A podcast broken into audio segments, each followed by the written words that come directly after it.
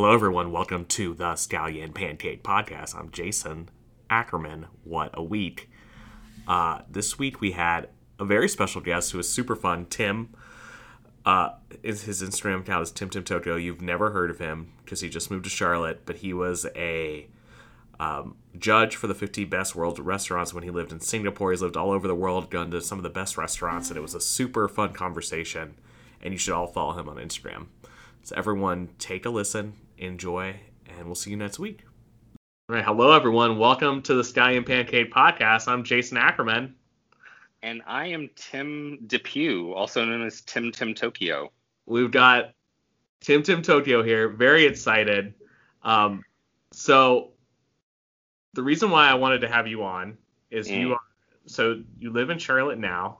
Yes. you have an Instagram account, but you have also eaten all eaten all over the world. You were a um, judge for the world's 50 best restaurants in Asia, and yeah, to like the best restaurants in the world.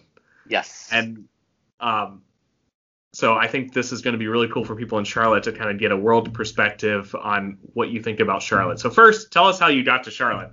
um, that's I, I, wish it were a more interesting story than it actually is.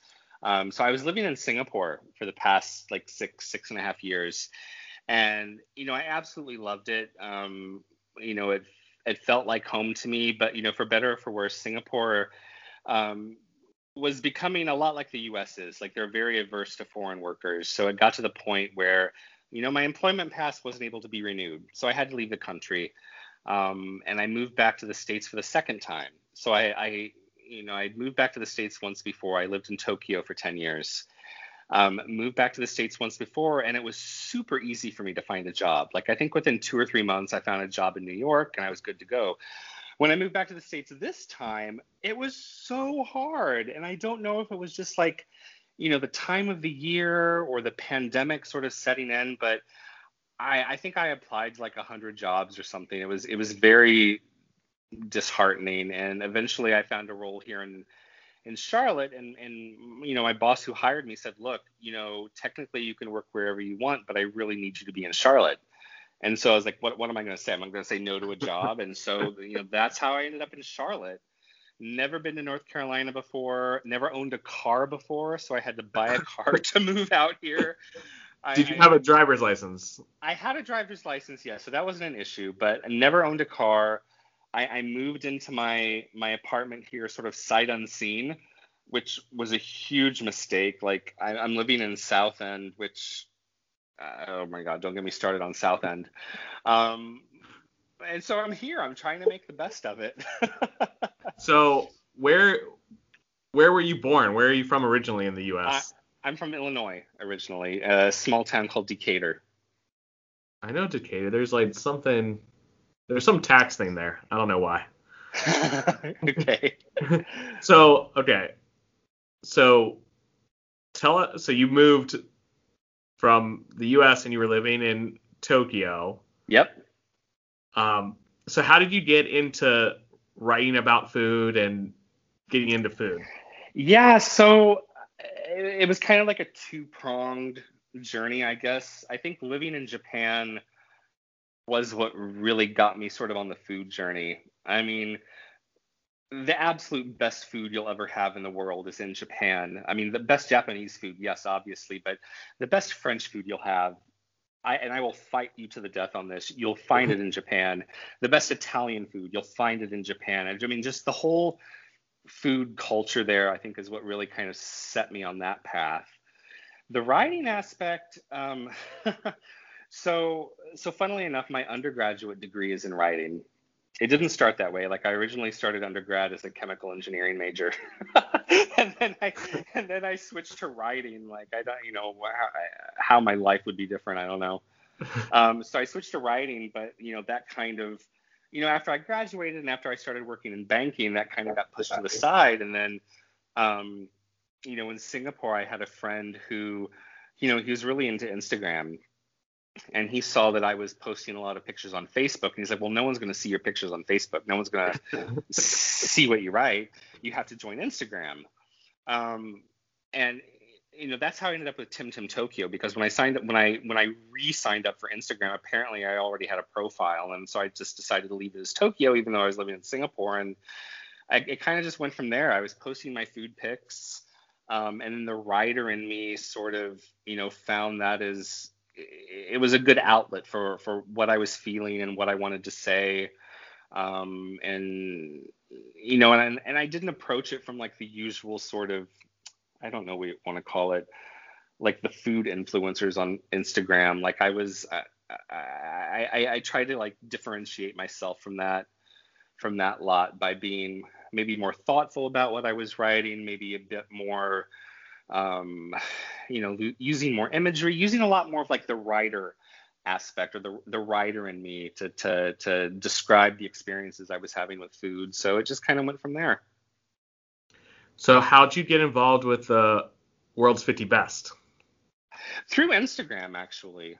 Through Instagram. Like, um, I mean, I think everything I've done from a writer perspective was just based on Instagram. Like, you know, even even eventually when I started writing for Lifestyle Asia in Singapore, that was all based on Instagram. But for World's 50 Best and Asia 50 Best, um, it just came from Instagram posts. Like, I think um, the the chairperson, the Southeast Asia chairperson, she sort of mines Instagram for for potential for potential panelists or, or what we're called. And so I remember her. I had gone to a couple of restaurants that I think she considers to be her her favorites. And so I my, my impression is that she sort of looks for people who tend to have the same tastes as she does in the hopes that those restaurants will get more votes. Like it's a very it's, a, it's a very weird political process that I, I, didn't really like toward the end. Um, but she just reached out to me really randomly on, on, on Instagram one day and asked me if I'd be interested. Um, and this was for Asia 50 Best.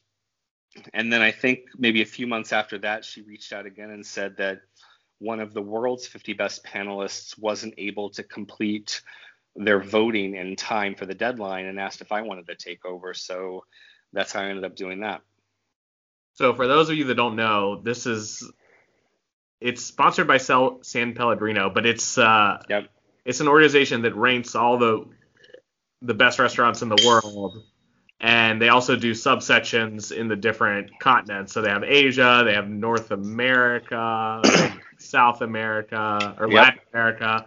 Um, and that's like last year. Um, what was what was number one? Oh, I, am gonna. Is it like, Mirazur? Mir- yeah, Mirazur. Yeah, yes, yes. Yeah, yes, was yes, number yes. one. Noma's been number one four or five times. Uh, Osteria Francescana. So it's like, and it's considered. Um, I think it's like considered what most chefs want to like. It's the best list. There's a Michelin guide, but that's yeah. only in certain places, um, yeah. certain big cities. So the the world's 50 best is like yeah. that's a big deal. It's a big deal. It's a big deal. It's a big deal, and you know it was it was fun to be. I mean, initially, initially it was. I feel like I'm going to spill a lot of tea here, but initially it was very. It's all right. No one listens to this, it's fine. it was it was fun to be part of that process because well number one there there are actual rules that you and and and criteria you have to fulfill to be a judge like you have to you get 10 votes but like a certain number of those restaurants that you vote for you, ha- have to be outside of your geographic region okay i was lucky to be in singapore so I, I spent a lot of time going back and forth from from thailand um, between Thailand and Singapore. And luckily, Thailand was considered to be a different region from Singapore. Um, so that, you know, easily fulfilled those criteria for me. For Worlds, it, it, was the same criteria, but I think it was a little more lenient. Like I, I think you had to be just like maybe one or two restaurants outside of your geographic region for like you know a calendar year or something like that. But so that bit was fun, and you know for me, you know, there were a couple of restaurants in Singapore, and there was one particularly in Malaysia that I was just absolutely obsessed with. So being able to vote for those, and it's preferential voting, right? So, you know, your first place choice gets, you know, like 10 points, your second place choice gets like nine points. so you know putting putting the restaurants that you really love kind of at the top of the list to get them more points that that bit of the process was fun i think what started to be less fun for me especially as a panelist was to to see the stress that that put on restaurants to see the stress that that put on yeah. chefs because these guys you know they work so bloody hard and and they work so bloody hard to get on these lists. And they're so excited when they do get on these lists that then the stress sets in like oh they have to remain on the lists. They have to start playing the game. They have to start maybe you know doing things they wouldn't otherwise do to make sure they stay on these lists. So that that that bit was hard for me to see especially for these people that you know you, you get to be close to them you get to be friends with them and some of these restaurants you kind of consider to be a second home sometimes i know that sounds a little bit silly but you know, uh, you have that you're feeling. You're talking to me. That's I get it. I'd rather live right? in a restaurant than at home half the time anyway. Right, exactly, exactly. So that part was hard to see. Um, kind of like the aftermath of of the fun of being part of making that list. Um, yeah. So, did it help you get into restaurants? Like, how, were you like secret? Did they know you're coming? Did they know that well, you were a part of um on did you know did they know that you were a, ta- a, a judge no so well that's like the million dollar question so no but yes especially in singapore i think um so when when you agree to be a judge you you agree to like keep it quiet you you don't tell anybody um and that's you know just the way it goes for whatever reason, it gets to be an open secret, especially in Singapore. Singapore is a very, very small city. Everyone knows everyone else, especially in F&B. Um, whether you're involved as a chef or as you know front of the house or as sort of like a professional eater like me um, or a writer so everyone knows everyone and it, it, you sort of figure out who's a panelist and who's not um, even if you don't openly say it um, it did help me get into a couple of restaurants only because I would ask the chairperson, the regional chairperson, if she could help me get into some place that I wasn't able to get on my in on my own. And so she would call on my behalf, and suddenly I would get in. And now, did you have to pay for the like? Did I always pay? I I always pay for every everything I do for for for all of the judging, for all of the writing that I do. I I always pay. Um, which is not to say that I have like in, when I was in Asia, I would get invited to media tastings and things like that. But um, you know, for places that I reviewed for Lifestyle Asia, or you know, for places that I voted for as part of Worlds or Asia 50 Best, I, I would always pay. And did it, it 50 just, Best did they reimburse you at all, or no, no, no, no, no, no, no, no. So no. it's just like pro bono, but you get to go to like it's pro bono, yeah, yeah. And you, do you get to go to like the big celebration at uh, yeah, yeah, but I wouldn't go. I wouldn't go. Um, I got invited. Um, you you always get to go. You always get to attend, but I just I, I didn't want to go um, because mm, how do I say? Again, it goes back to the whole like. Say it in Italian. That's not. No, they're like, how do you say? How do you say? I didn't want to piss people off. I didn't want to fuck them. Something. No, it wasn't that. It was it, it, was the whole political aspect of it you know, it, it's the same way with me at work. Like I hate the politics of my com like whatever company I'm working for. I hate the politics. And I hate the politics of this. Like I try to avoid politics as much as possible. And with World's 50 Best and Asia 50 Best, it's a lot of politics. Oh, it's a sure. lot of playing the game and well, because just... like it's uh you know, it all depends on who the judges are and what restaurants they go to and it's um I think it's a pretty good list in general, but I you know, there's yes. um it, it's so hard to i mean you're ranking the 50 best in the world there's no way that like you can go to like you know 100000 of the restaurants in the world so it's kind of like a concept that doesn't make a lot of sense to begin with but you got to yeah. do ranking anyway so it's the best that we can come up with. Yeah it's it's it is and and and and i agree with you. I i, I do like that list especially if i'm going to you know a new co- a country for the first time and i you know i'll do my research on where to eat. I'll try to eat at as many local places as possible but i also want to see if there's any place like you know, on the 50 best list, or you know, on uh, if there's a Michelin guide, see what you know what they have to say about it. So I, I think it serves its purpose. But you know, to your point, there's no way that you can eat at all of these places, and I think that was another another problem I was having. So, you know, in addition to the stress that it was placing on all of these people that you come to look at as family, to sort of see the behind the scenes you know what sausage making for lack of a better phrase. Like you know so this this chairperson and you know there at the end she and i were constantly butting heads i think um you know even publicly at some points where we would i would just call her out for some of the stuff that she was trying to get away with. And i think part, one of that was she had her lists of places that she kind of held near and dear. And so when other panelists would reach out to her and say, you know, so and so, can you help me, you know, find a place to go to? She would always have that that list of places. And you would get on that list of places by being in her good graces.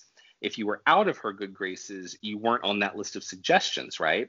And if you think about it, she's giving suggestions to panelists. And if those panelists go to those places, they're obviously going to be more likely to vote for those places than places they don't go to, right? I mean, it's just a logical, yeah. logical outcome of that whole process. And so I think the list can be padded that way. Sure. Like if if if if if you're in the good graces of you know the people who are making the decisions, then you're you're much more likely to be on that list than, than otherwise. That's cool. Okay, switch gears a little bit. Yep. So, so what is in your opinion, the best restaurant yep. you've ever been to? oh shit, man. Am I allowed to say shit? You can say whatever the hell you want. The best restaurant I've ever Oh my god, man. I know it's hard. Uh, oh god damn. uh, you know, so the there there's so many different ways I could go with this question. I mean, there's there's there's restaurants where like objectively and subjectively you'll tell yourself you'll never have any better. There's restaurants that you go to that you'll say, I love this place so much. I never want it to leave my life. I want it to be a part of me always. And there's restaurants where you go to and you're like, I did not expect this. Holy crap, this is amazing right? Well, let's let's go through each each category. So each category. So objectively, subjectively, it's going to be um, Kikunoi Honten in Kyoto. It's this. It's a kaiseki restaurant in Kyoto. Uh, we, we had so we were supposed to go to Japan. Yeah. I had a reservation there. COVID hit. Yeah. So yeah. But tell people what it is. I want to go there so bad. It. I. It's. It's. It's another world and another time. I mean, you feel so transported. It's it's traditional kaiseki restaurant in Kyoto. They've had three Michelin stars since the Kyoto Michelin Guide came to be. Um, they just they have a long history of of influencing you know other Japanese chefs around the country. I mean, they're they're they're a stalwart, and I mean just every every moment of that meal from from pulling up in the taxi and they must have had cameras or something along along the road kind of leading this leading up this tree lined road where they knew we were coming and they had staff outside to greet the taxi leading us in through this this beautiful structure into a private tatami mat room with this little waterfall on the outside it, it was just absolutely beautiful and the food um and and keep in mind i I'm trying to remember. It was either 2009 or 2010 that I went. So we're talking like 10 years ago at least. I can still remember that it, it, was the most perfect dish that I had. And keep in mind, kaiseki is very seasonal. So I had gone in the summer and, you know, sweet corn was in season, things like this. And eh, one of the latter courses in the meal was this, this cold vegetable terrine with corn ice cream on top and it was just oh my gosh i'm like getting goosebumps just thinking about it now like the textures and the temperature and the flavors and the sweetness and just like everything about the food and the setting I, I, I won't have a better experience to this day and i haven't had a better experience to this day So when you're like, when did you know in the meal that it was super special? Um, I think it hit every single course. Like, like I said, the moment that they greeted us, the moment we were led in, and I, I went with a friend. I usually dine alone. That's another quirky thing about me. But this time I had taken a friend with me. The moment we were led into our tatami mat room, and then just each course they brought out is like, how can this get any better? And then like 10 courses in, that that corn ice cream hit, and I'm yeah. you can you can you can kind of see me on video chat right now. I'm still kind of like bowled over by it. Yeah, well, if you can remember like the taste of something from 10 Yeah. years ago, like Yeah, that's special for sure. Yeah. definitely. Um, and then the second category, like a place that you always want to be a part of your life. I'm gonna start crying here. Um, so I uh, there's a restaurant in Singapore called Nouri, N-O-U-R-I. Um, I, I'm I'm you- I'm, I'm speechless. Like it, it, it's such a special restaurant. It's it's it's a brainchild of this gentleman. His name's Ivan Brehm. Um, he's he's probably the most intellectual and romantic person I've ever met in my life. Um, and he, he's the chef. His whole concept is um, sort of bringing people together through food, but in a very particular way. So he he looks at food from like a historical and cultural perspective, right? So asking you know questions like you know what is a curry what are noodles things like that so you know taking foods and concepts that every culture and every country shares but finding ways to kind of tie it all together so that you know me as a white american might taste something and find something familiar that's completely different from what like a singaporean malay might find you know, enticing and familiar about that dish. And it's kind of just like unifying. And, and he does this across like space and time. Like there, there's there there's he, he really puts a lot of thought and research into his dishes, and it's just so it's so special and so unique. I've never been to an, a restaurant like it before, and I don't think I ever will. And you know, and Ivan as a person, he's you know, he's the kind of person he makes me want to be a better person through kind of like his vision and his mission and what he wants to do with food and how he sees it bringing people together. And I just, you know, I miss him and I miss that restaurant so much. So Um, what's what's one like outstanding dish you had there? Oh my goodness. Every t- every time I've been there, I've found an outstanding dish.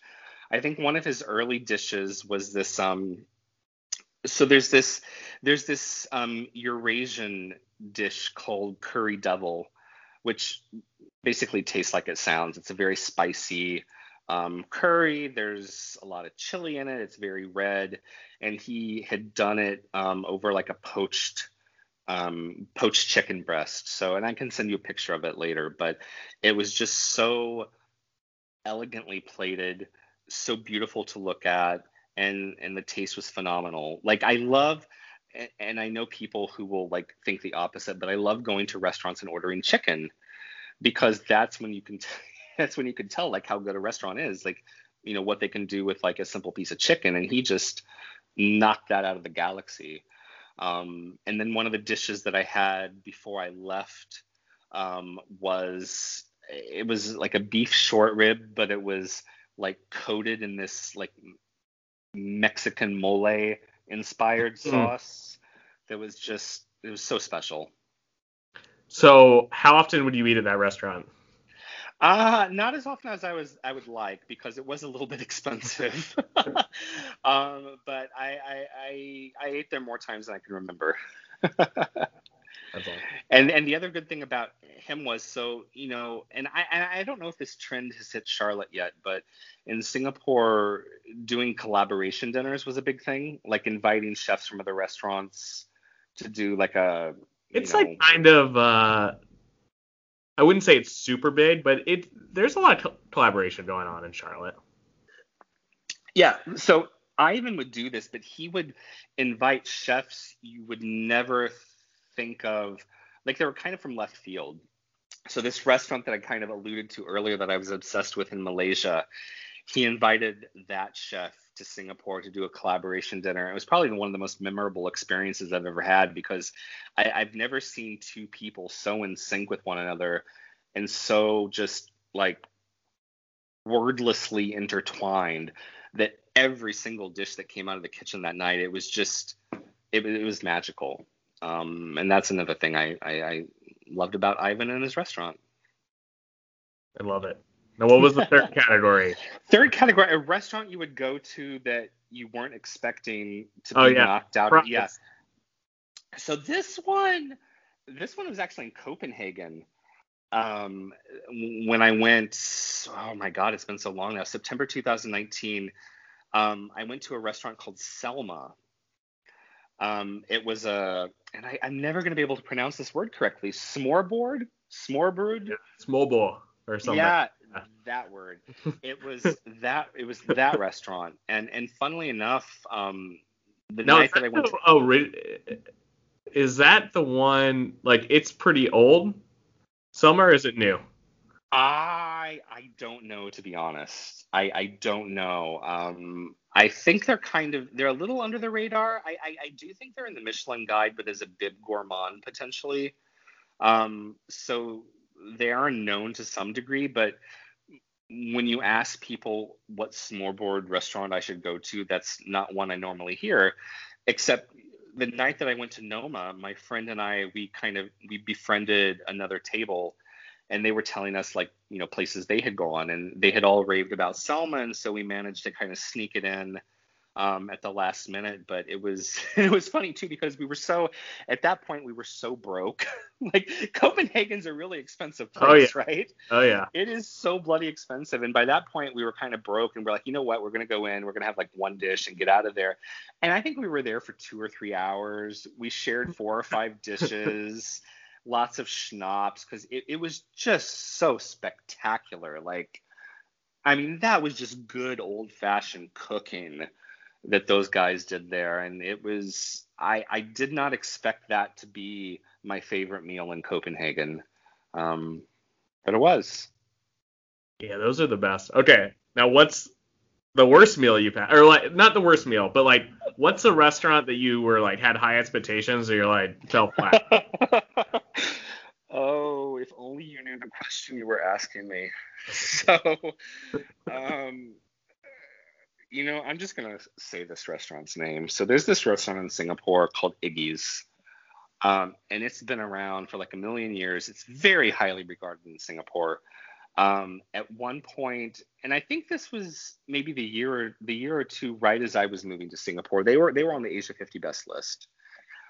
And so, and this was so I moved to Singapore right like right on January 1st, 2014, and I think I went there in February um, with a friend, and we were very excited to go. And you know, it was one of these meals where you get there, the whole dining room is just a buzz. Everyone in the dining room is excited to be there, and you're waiting for the meal to begin, and the dishes start coming out, and it's like, what the hell is going on here? Well, I don't understand. And then you realize that you're not the only person who thinks that because everyone else in the dining room is just going dead silent. And it, it was such a phenomenally bad meal that I swore off fine dining for like three or four months. like I, I, I had just moved from New York. I, I, you know, New York fine dining. I mean, you know how it is in New York. I mean, come on. So you, you kind of have that frame of reference. You get to Singapore, you have that bad of a meal. You start to question your life choices. it was so bad. Like, no, and, but it, you know, a lot of good came out of it. So number one, um, I made it a habit of every night traveling to some new hawker center on the island after work. And so I got to know Singapore very well. I got to know um, hawker culture very well. I got to know a lot of the local dishes very well. So I I thank Iggy's for that experience. Um, I guess another couple things came out of that. Um, a few years later, they changed chefs and everybody was telling me, "Oh, Tim, you've got to go back to Iggy's. This chef is phenomenal." I'm like, "Oh no, I, I, I really can't." Like, no, no, no, Tim, you got to go. So I went there for Christmas Eve, um, I can't remember what year this was, 2017, 2018. And they were right. It was a phenomenal meal. That chef, he's since moved on to his own restaurant. Um, he got Iggy's their first Michelin star. When he left to do his own restaurant, he his own restaurant got a Michelin star. I mean, it was a phenomenal, phenomenal experience. So they were able to to sort of what's the word I'm looking for? They recovered from that. Yeah. Um, the sort of coda to this whole dramatic story with Iggy's was about a year and a half ago. They were celebrating. I want to say there's a, their 15th anniversary or something like that, and they were partnering with a local chef to do like a collaboration dinner to celebrate their 15th anniversary. And, and I can't remember what the wording of their Facebook or their Instagram post was, but it was something it was something very inappropriate like the the most the most legal fun you can have with something that's 15 years old or something very much along those lines. I can send you the post. And i saw that post and i and i was back in the states at that point. I had moved back to the states and i reacted very viscerally to it. I basically called them out on instagram saying you know how dare you as a michelin starred restaurant make jokes about pedophilia and sex trafficking. Like, how very dare you?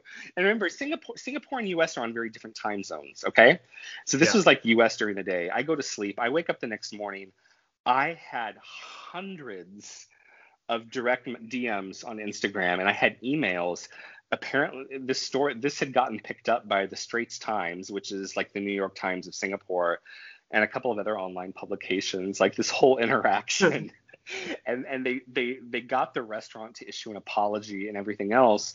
But it was it was just so hilarious for me because I was asleep when all of this was happening. And and I lost a lot of friends because of that. Like a lot of people that I had actually thought I had friendships with who would like babysit my cat when I was traveling abroad you know that type of friend no longer spoke to me. They like severed ties with me on Facebook and Instagram, and it was all all for calling this restaurant out for their their inappropriate jokes. But you know, Iggy's, it's like it's like the gift that keeps on giving. That's yeah. Sometimes though, you need to go to a restaurant like that to rem- yeah. to remind you that of those really special times. It's like not every restaurant can be amazing, and you go to those ones and you remember like it makes the other ones just that much more special because exactly because you're like, okay, this is supposed to be really good and it's kind of shitty. what, what what about you? What's the worst meal you've had? Um, the most disappointing was Osteria Francescana, I think. For really? Yeah. Because really? it just uh, have you been there?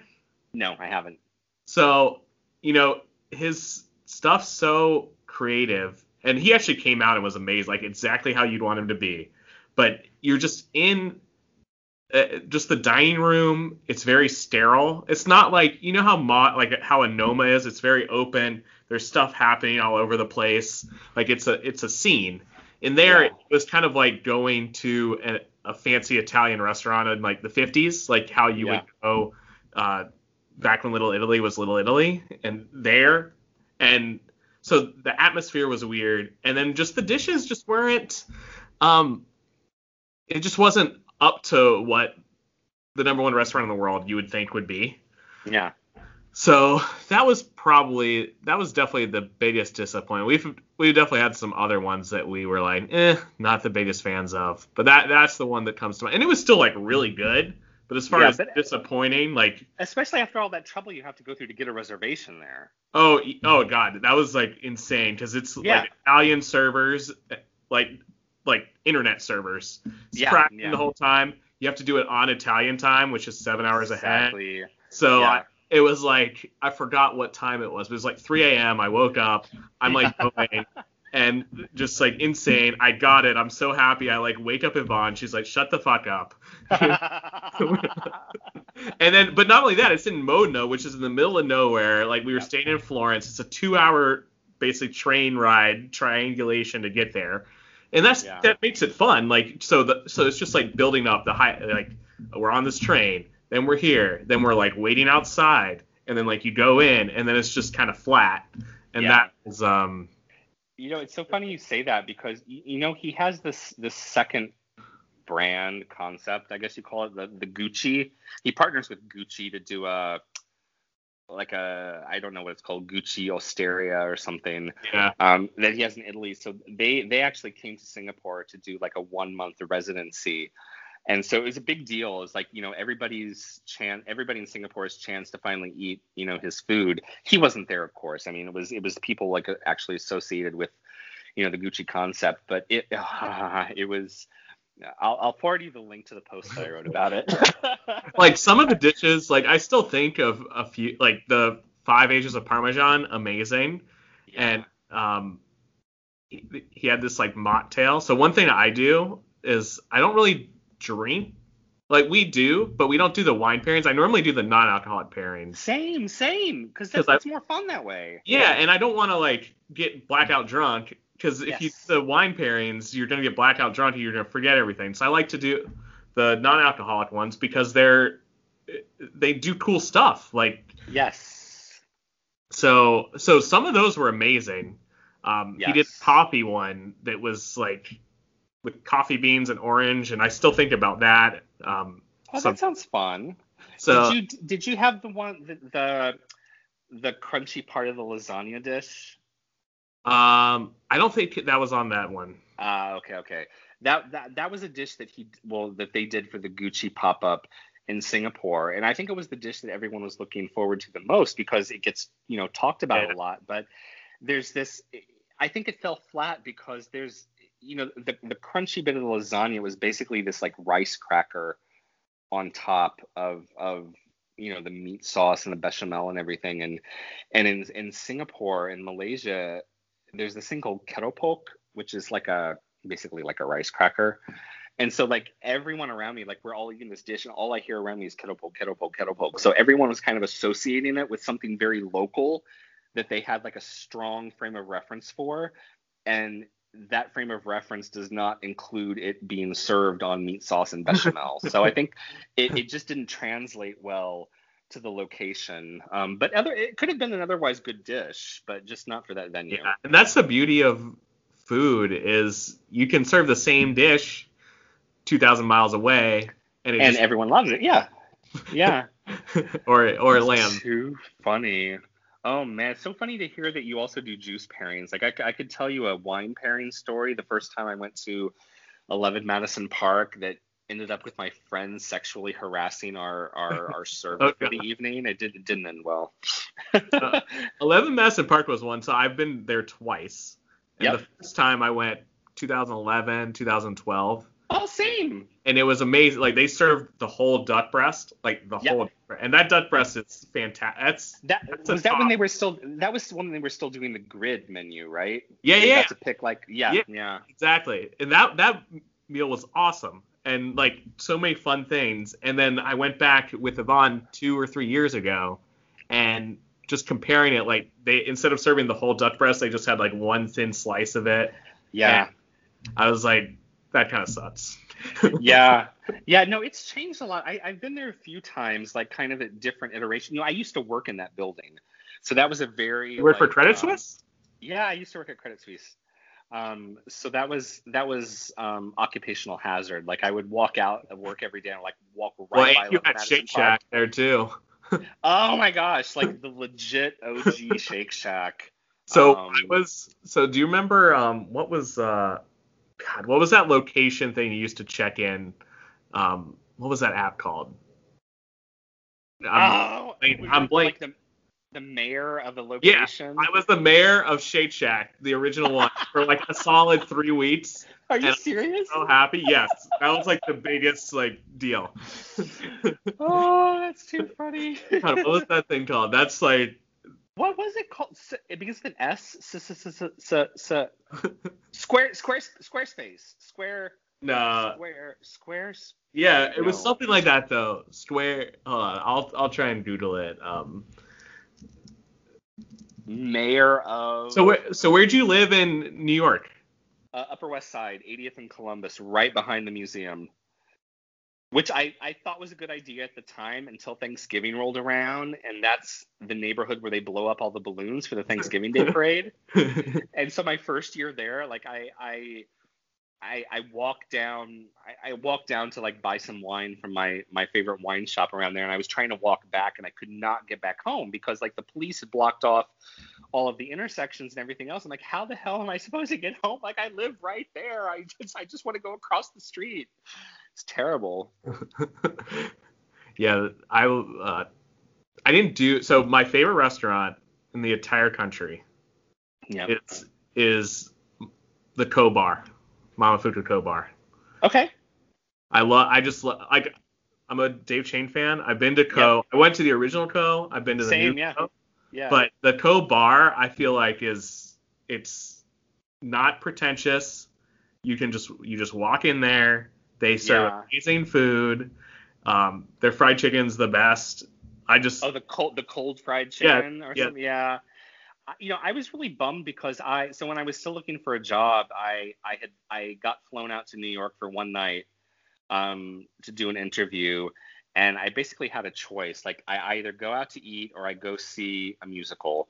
And I'm I'm I'm a huge musical theater nerd. Like I have like four or five four or five of my tattoos are musical theater related and so I, I, I- chose I chose the musical. So I went to see Jagged Little Pill, and I was trying to find a place afterwards at least find you know have a quick bite to eat. But you know I called Contra, and Contra said that you know they couldn't keep the kitchen open that late.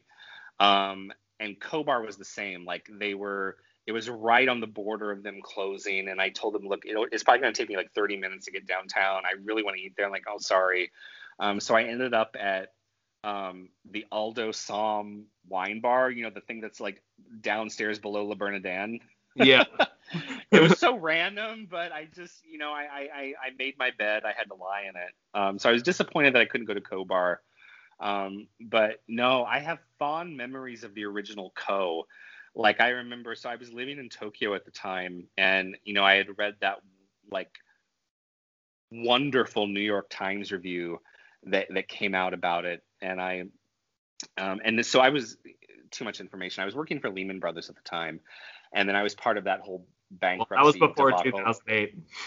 Yeah, yeah, yeah. So I was part of the bankruptcy debacle, and like Nomura had acquired Lehman Brothers in Asia, so I was part of that acquisition, and then I had to go to New York for like a month and a half to do work for Nomura, and so before I went, I had contacted an old friend from Tokyo who was living in New York, and I was like, dude, he's a computer programmer.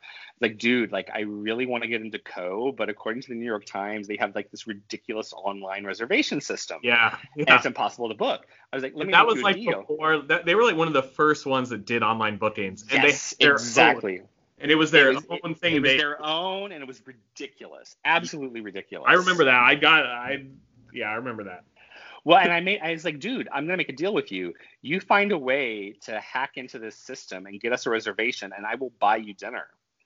And sure enough, he did it on his second try. He got us in. We we went in, and we were very nervous because we had read this New York Times review where it was like, you don't ask questions, yeah you exactly don't ask for a substitute and and we were so nervous and so the chef um and i can't what, what was his name he, Serp, i want to say Serp, not not serpico why do i think his name is serpico? Um Sean Gray? No he's the, the, other guy he's the one now. Um the first I think- anyway. I think he was like an assist I think he was there but he was like an assistant. Um it was one of those guys they came up to us at the beginning of the meal and like do you have any restrictions or allergies or whatever? And my friend and i looked at each other and we're like what are we supposed to say? If we say we have a restriction are they going to kick us out? What do we do? Um, but I, I- just i remember that meal i mean not only for the food um, but the wine pairing that night is probably the best wine pairing I've ever had. And again, this was like 10 or 11 years ago. I, I won't forget that wine pairing. yeah that was I just remember they had uh they served like foie gras that was like one of their signatures but they served it like three ways and they served one of it it was frozen and they shaved it they still do that now They still do that, but the portion size has gotten so tiny. Like, Oh, yeah. become this huge dish of shaved foie gras. Now it's yeah now it's like an amuse bouche, you know. yeah and they and then they had like a root one of the desserts was root beer flavor or something Yeah, yeah, I vaguely remember that. Yeah, this was like literally the first that was like the first fine, like really high end fine dining thing I'd ever been to, and I was like, "What is happening? Crazy! Uh, what's going on?" But it was so cool. Like I loved. Uh, that's one of my favorite meals I've ever had. Yeah, definitely, definitely agreed. All right, let's talk about Charlotte a little bit. Yes. So, so from you know, you've lived in some of the best food cities in the world. You come to Charlotte. Yeah. Never been to Charlotte before. Never been to North Carolina before. So, what's your like? And you've been here a couple months now. So, what's your like initial reaction to the Charlotte food scene? I'm happy. I'm happy um, with the food scene. Let, let, let, me qualify that with the food scene only. I'm happy. Um, you know, I, I, it was actually one of the things I was worried about the most. Like, as ridiculous as that sounds, like not having a job, trying to find a job, I was actually most worried about the food scene here because I knew nothing about it. Um, I didn't know what to expect. I, I, remember asking the recruiter at my company, I was like, how's the food in Charlotte? Like, I'm a food writer. Am I going to have things to write about there? um, but I get here and I've, I, I'm happy. Like I'm, I'm, I'm daily basis surprised about how good and thriving the food scene is here. Um, I, I, think it was my second, I want to say it was my second or third week in Charlotte. Um, was when I first started going out, and I went to Leah and Louise. Yeah. And uh, I, I'm gonna get tears in my eyes again. I mean, that restaurant, it is so spectacular. I've been there, I think, since August. I just moved here in August. I think I've been there six times already. I I am so in love with the food. I'm in love with the people who work there. I'm in love with every single thing they're trying to do and and and and the way they're trying to educate everybody on on that style of food that they're preparing. I I'm just I, am so happy for them, and I it's just it's such a sheer pleasure going to eat there. You know, it was it was the the last time I was supposed to go on New Year's Eve, but you know I was I was sick and and I had to bow out. But the last time I had went there to eat was um, election day. It was it was like that evening where you know we still didn't know who the, it was it was like the friday after election day. We still didn't know who the president was going to be. It seemed like it was coming to a conclusion but there was so much stress and anxiety and uncertainty. And i asked myself where do i want to go to kind of get away from that? Where do i want to be? And i'm like i want to go to and louise I want to be surrounded by those wonderful people there. I want to enjoy that wonderful food. Of all the things that I could be doing right now to relieve post election stress, I, I, I only want to be at Leah and Louise. It's such a wonderful restaurant. I love it. Yeah, they they so he had a restaurant here in Rock Hill. That's where I am right now, and it was like a breakfast restaurant, and just to see his success, like yeah, that he just got named like top ten Bon Appetit best new restaurants. Like so happy for him and happy that he found a place and is and people are going there and understanding because he does some weird stuff, but he's like like you said, he's trying to teach you about a certain yeah. of cuisine. Yeah, it's so good. Couldn't agree with you more. Where where else do you like? Uh, where are some of your other places? Other places that I like, I'm obsessed with Bardo. Absolutely obsessed with Bardo. Like I, I've been there twice. I went there once before they switched to their tasting menu concept, and then once after. And it was I'm still laughing. I, I, the second time I went for their tasting menu, they they brought out this dish that was um, soba noodle car- carbonara with like duck fat bacon, and I want to say there was like honey or something on it, but I you know, dude brings this dish out. I look at it and he explains it, and I look at him. I'm like, "You're joking, right? This is fucking ridiculous." Like I, I, I just I couldn't hold it in. And then I took a bite of it and I'm like, oh, come here, come here, come here. I gotta tell you something. It's like this dish is fucking ridiculous. It is so good. oh my god, what have you done? It, it was a ridiculously good dish. Um, I'm so happy for them um, too. So I think that restaurant's on fire. Um, and of course, we you know we talked about Sam earlier. Like I love what he's doing at Counter. Like bless him, he's so I mean, how do you describe Sam Hart? He's so out of left field. He's so yeah. kind of playing by his own rules. Um, and I just I, I have only been there twice. I'm I, am i am actually going again on Friday, I think. Um, but just like the time between those first two meals I had, just to see how him or he and his his his team have grown and how more confident they're they're they're kind of growing into their skin right with this this weird concept that he has. He's trying to he's trying to get people to buy into like i'm really excited to see like what else or what else is going to come from that. So that that's always um, endlessly enjoyable.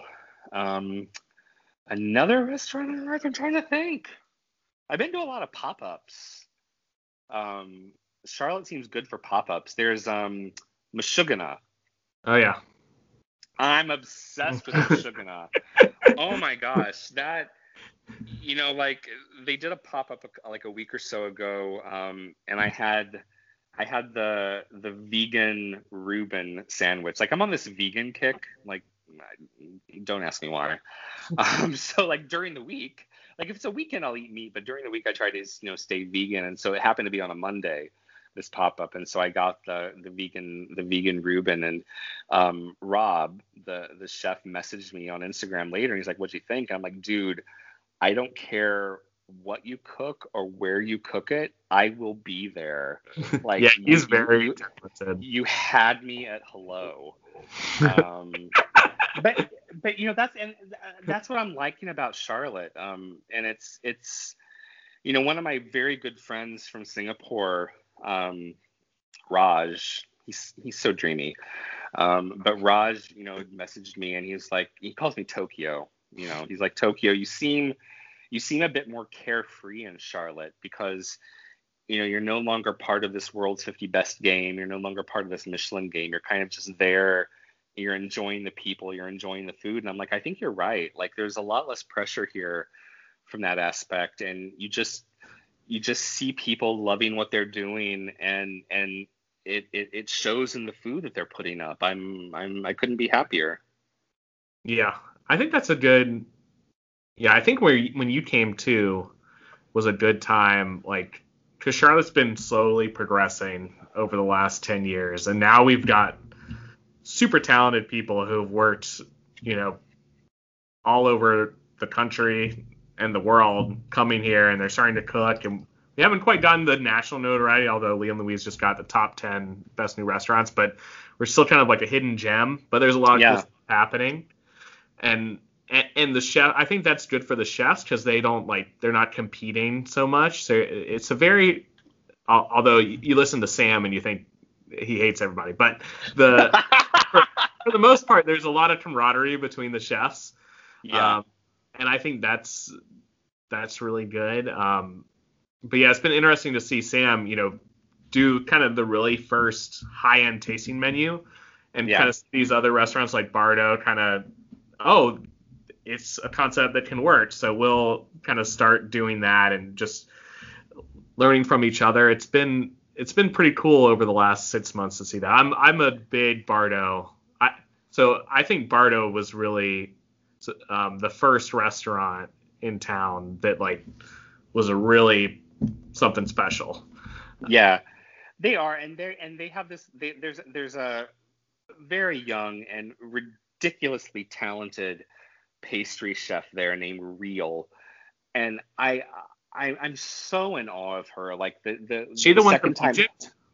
Yeah, the yeah yeah exactly. So the second time I went for the tasting menu and I had her two desserts, I just I, I could not I could not find enough superlatives to describe those dishes.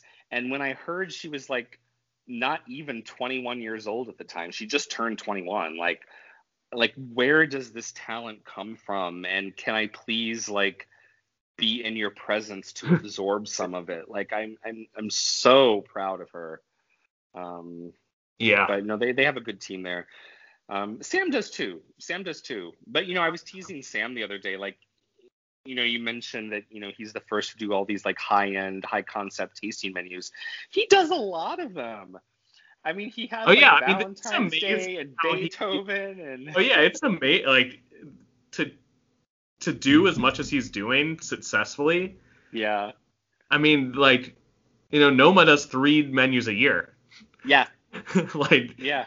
a lot of these big restaurants, they might change the menu like a dish every three months, and for him to like really explore and execute all these things, and yeah, you're gonna have a miss every once in a while, but for the most part, the meals are incredibly thoughtful and good.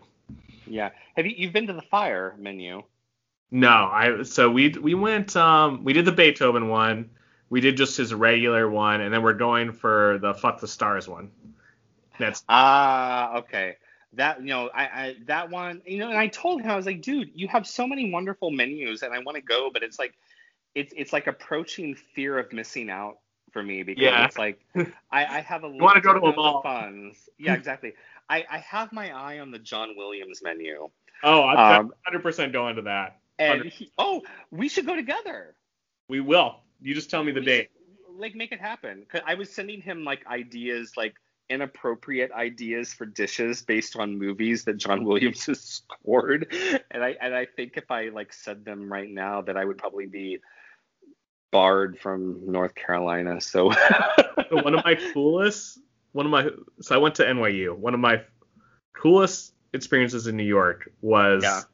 it was my either my freshman or sophomore year, I don't remember, but they were doing a John Williams tribute at Lincoln Oh. Center, and it was uh, so he conducted the New York Philharmonic, and they had Steven Spielberg and uh, Martin Scorsese.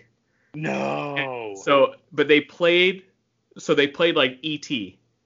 yeah. and he would like play like they showed the movie and then he played the score as it was going Oh, yeah, yeah, yeah. and it was so like he just played like all the hits and then the last thing they for the encore they played Star Wars yeah. he was like George Lucas couldn't be here tonight but fuck it we're gonna play it anyway and then he just like played it like he's John Williams is the man Oh, that So- would have been wonderful. that was like one of the that was like you know how in New York there's just like moments where you're like only in Yeah. New York could this happen like that was that was like my holy fuck I'm listening to John Williams conduct an orchestra with Steven Spielberg like narrating E.T.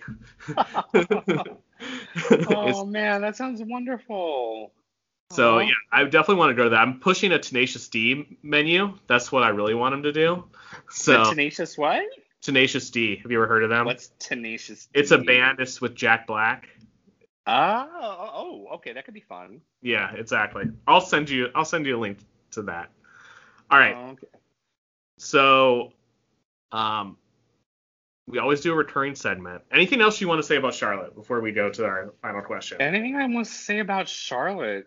No, like I'm still, I'm still finding my way here. Like I think it was a super awkward time to move to a new city. Yeah, middle of not knowing COVID's, middle of COVID's tough.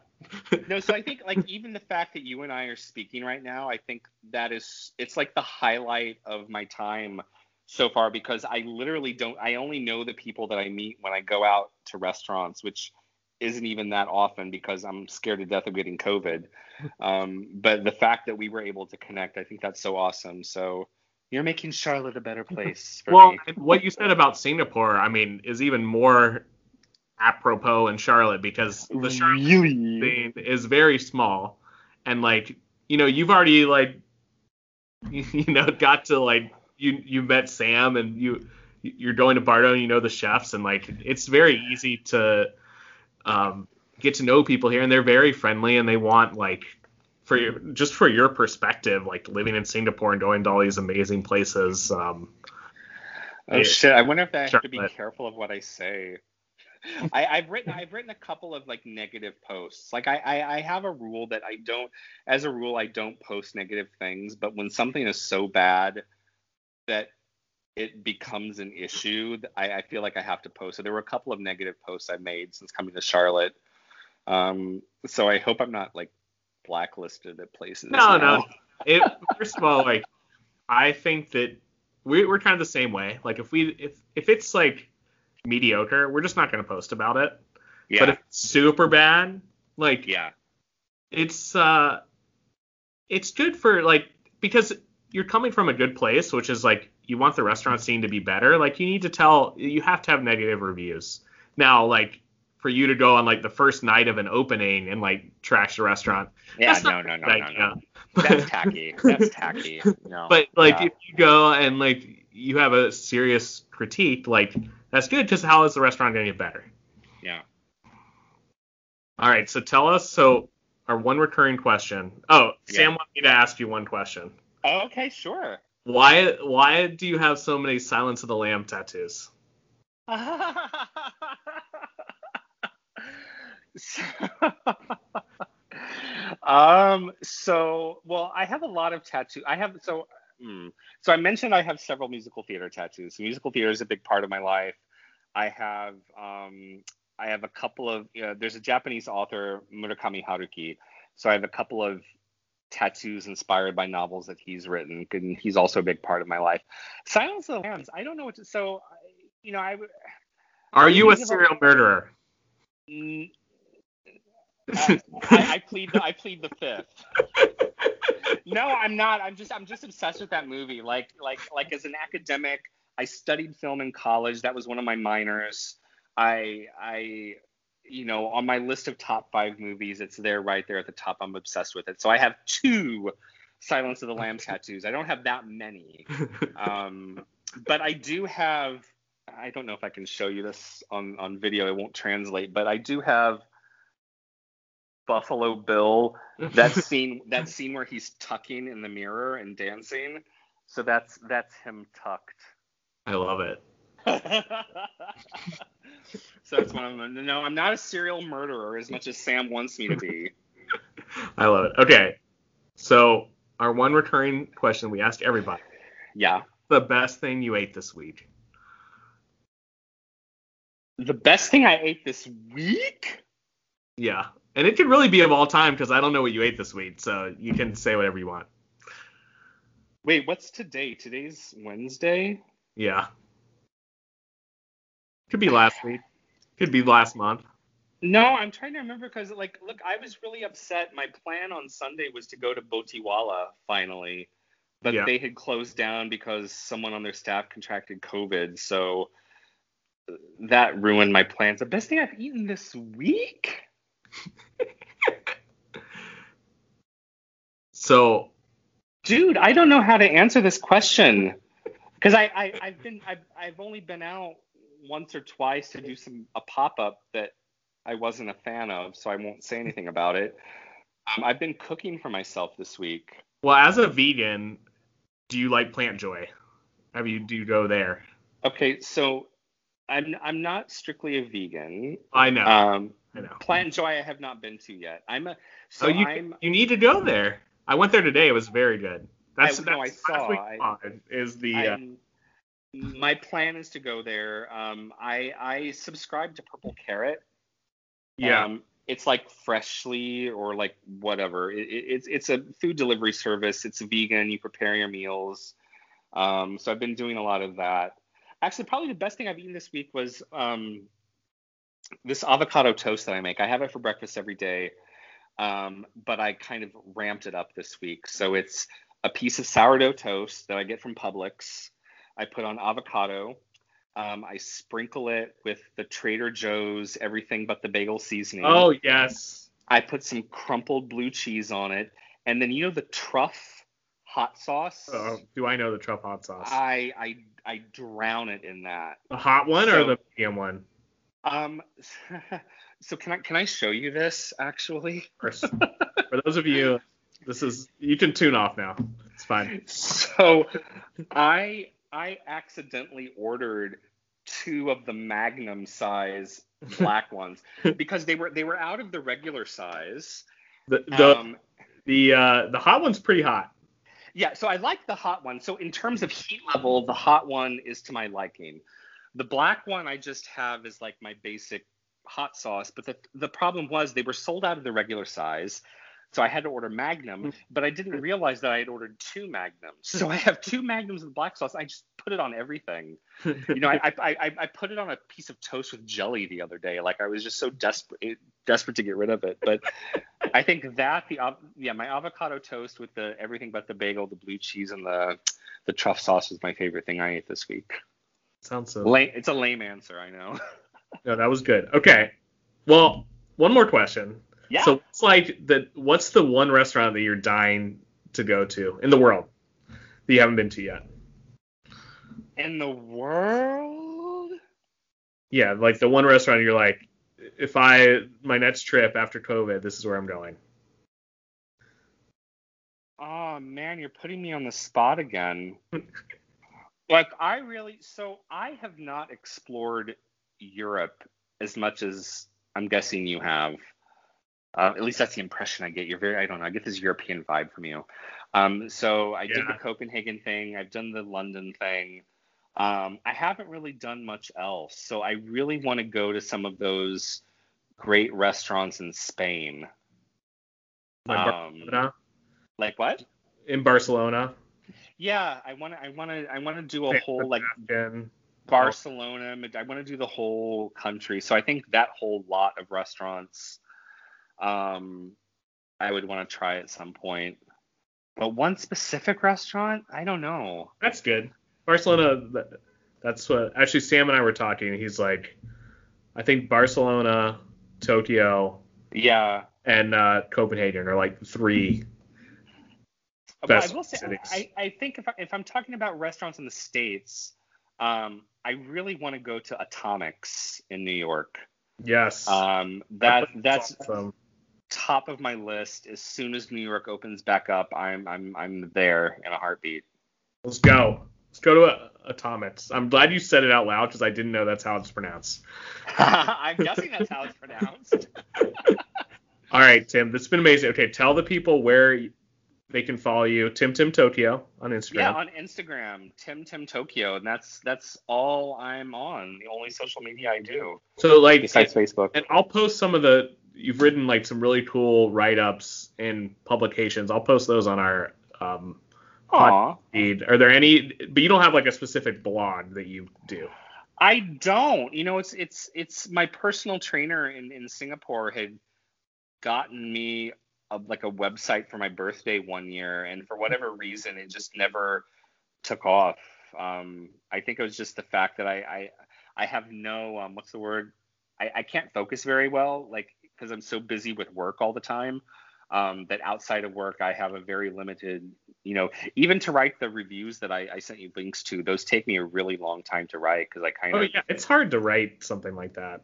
Like It is. It is. Um, but yeah, Tim Tim Tokyo. Tim Tim Tokyo. Follow him. Yes. All right, this has been amazing. Everyone have a great week and uh, go. Maybe you'll see Tim out at a restaurant. Say hi. Yes. And I'll see you at John Williams night. Yes, we'll, we'll probably see each other before that. I hope so. Looking forward right. to it. Bye bye.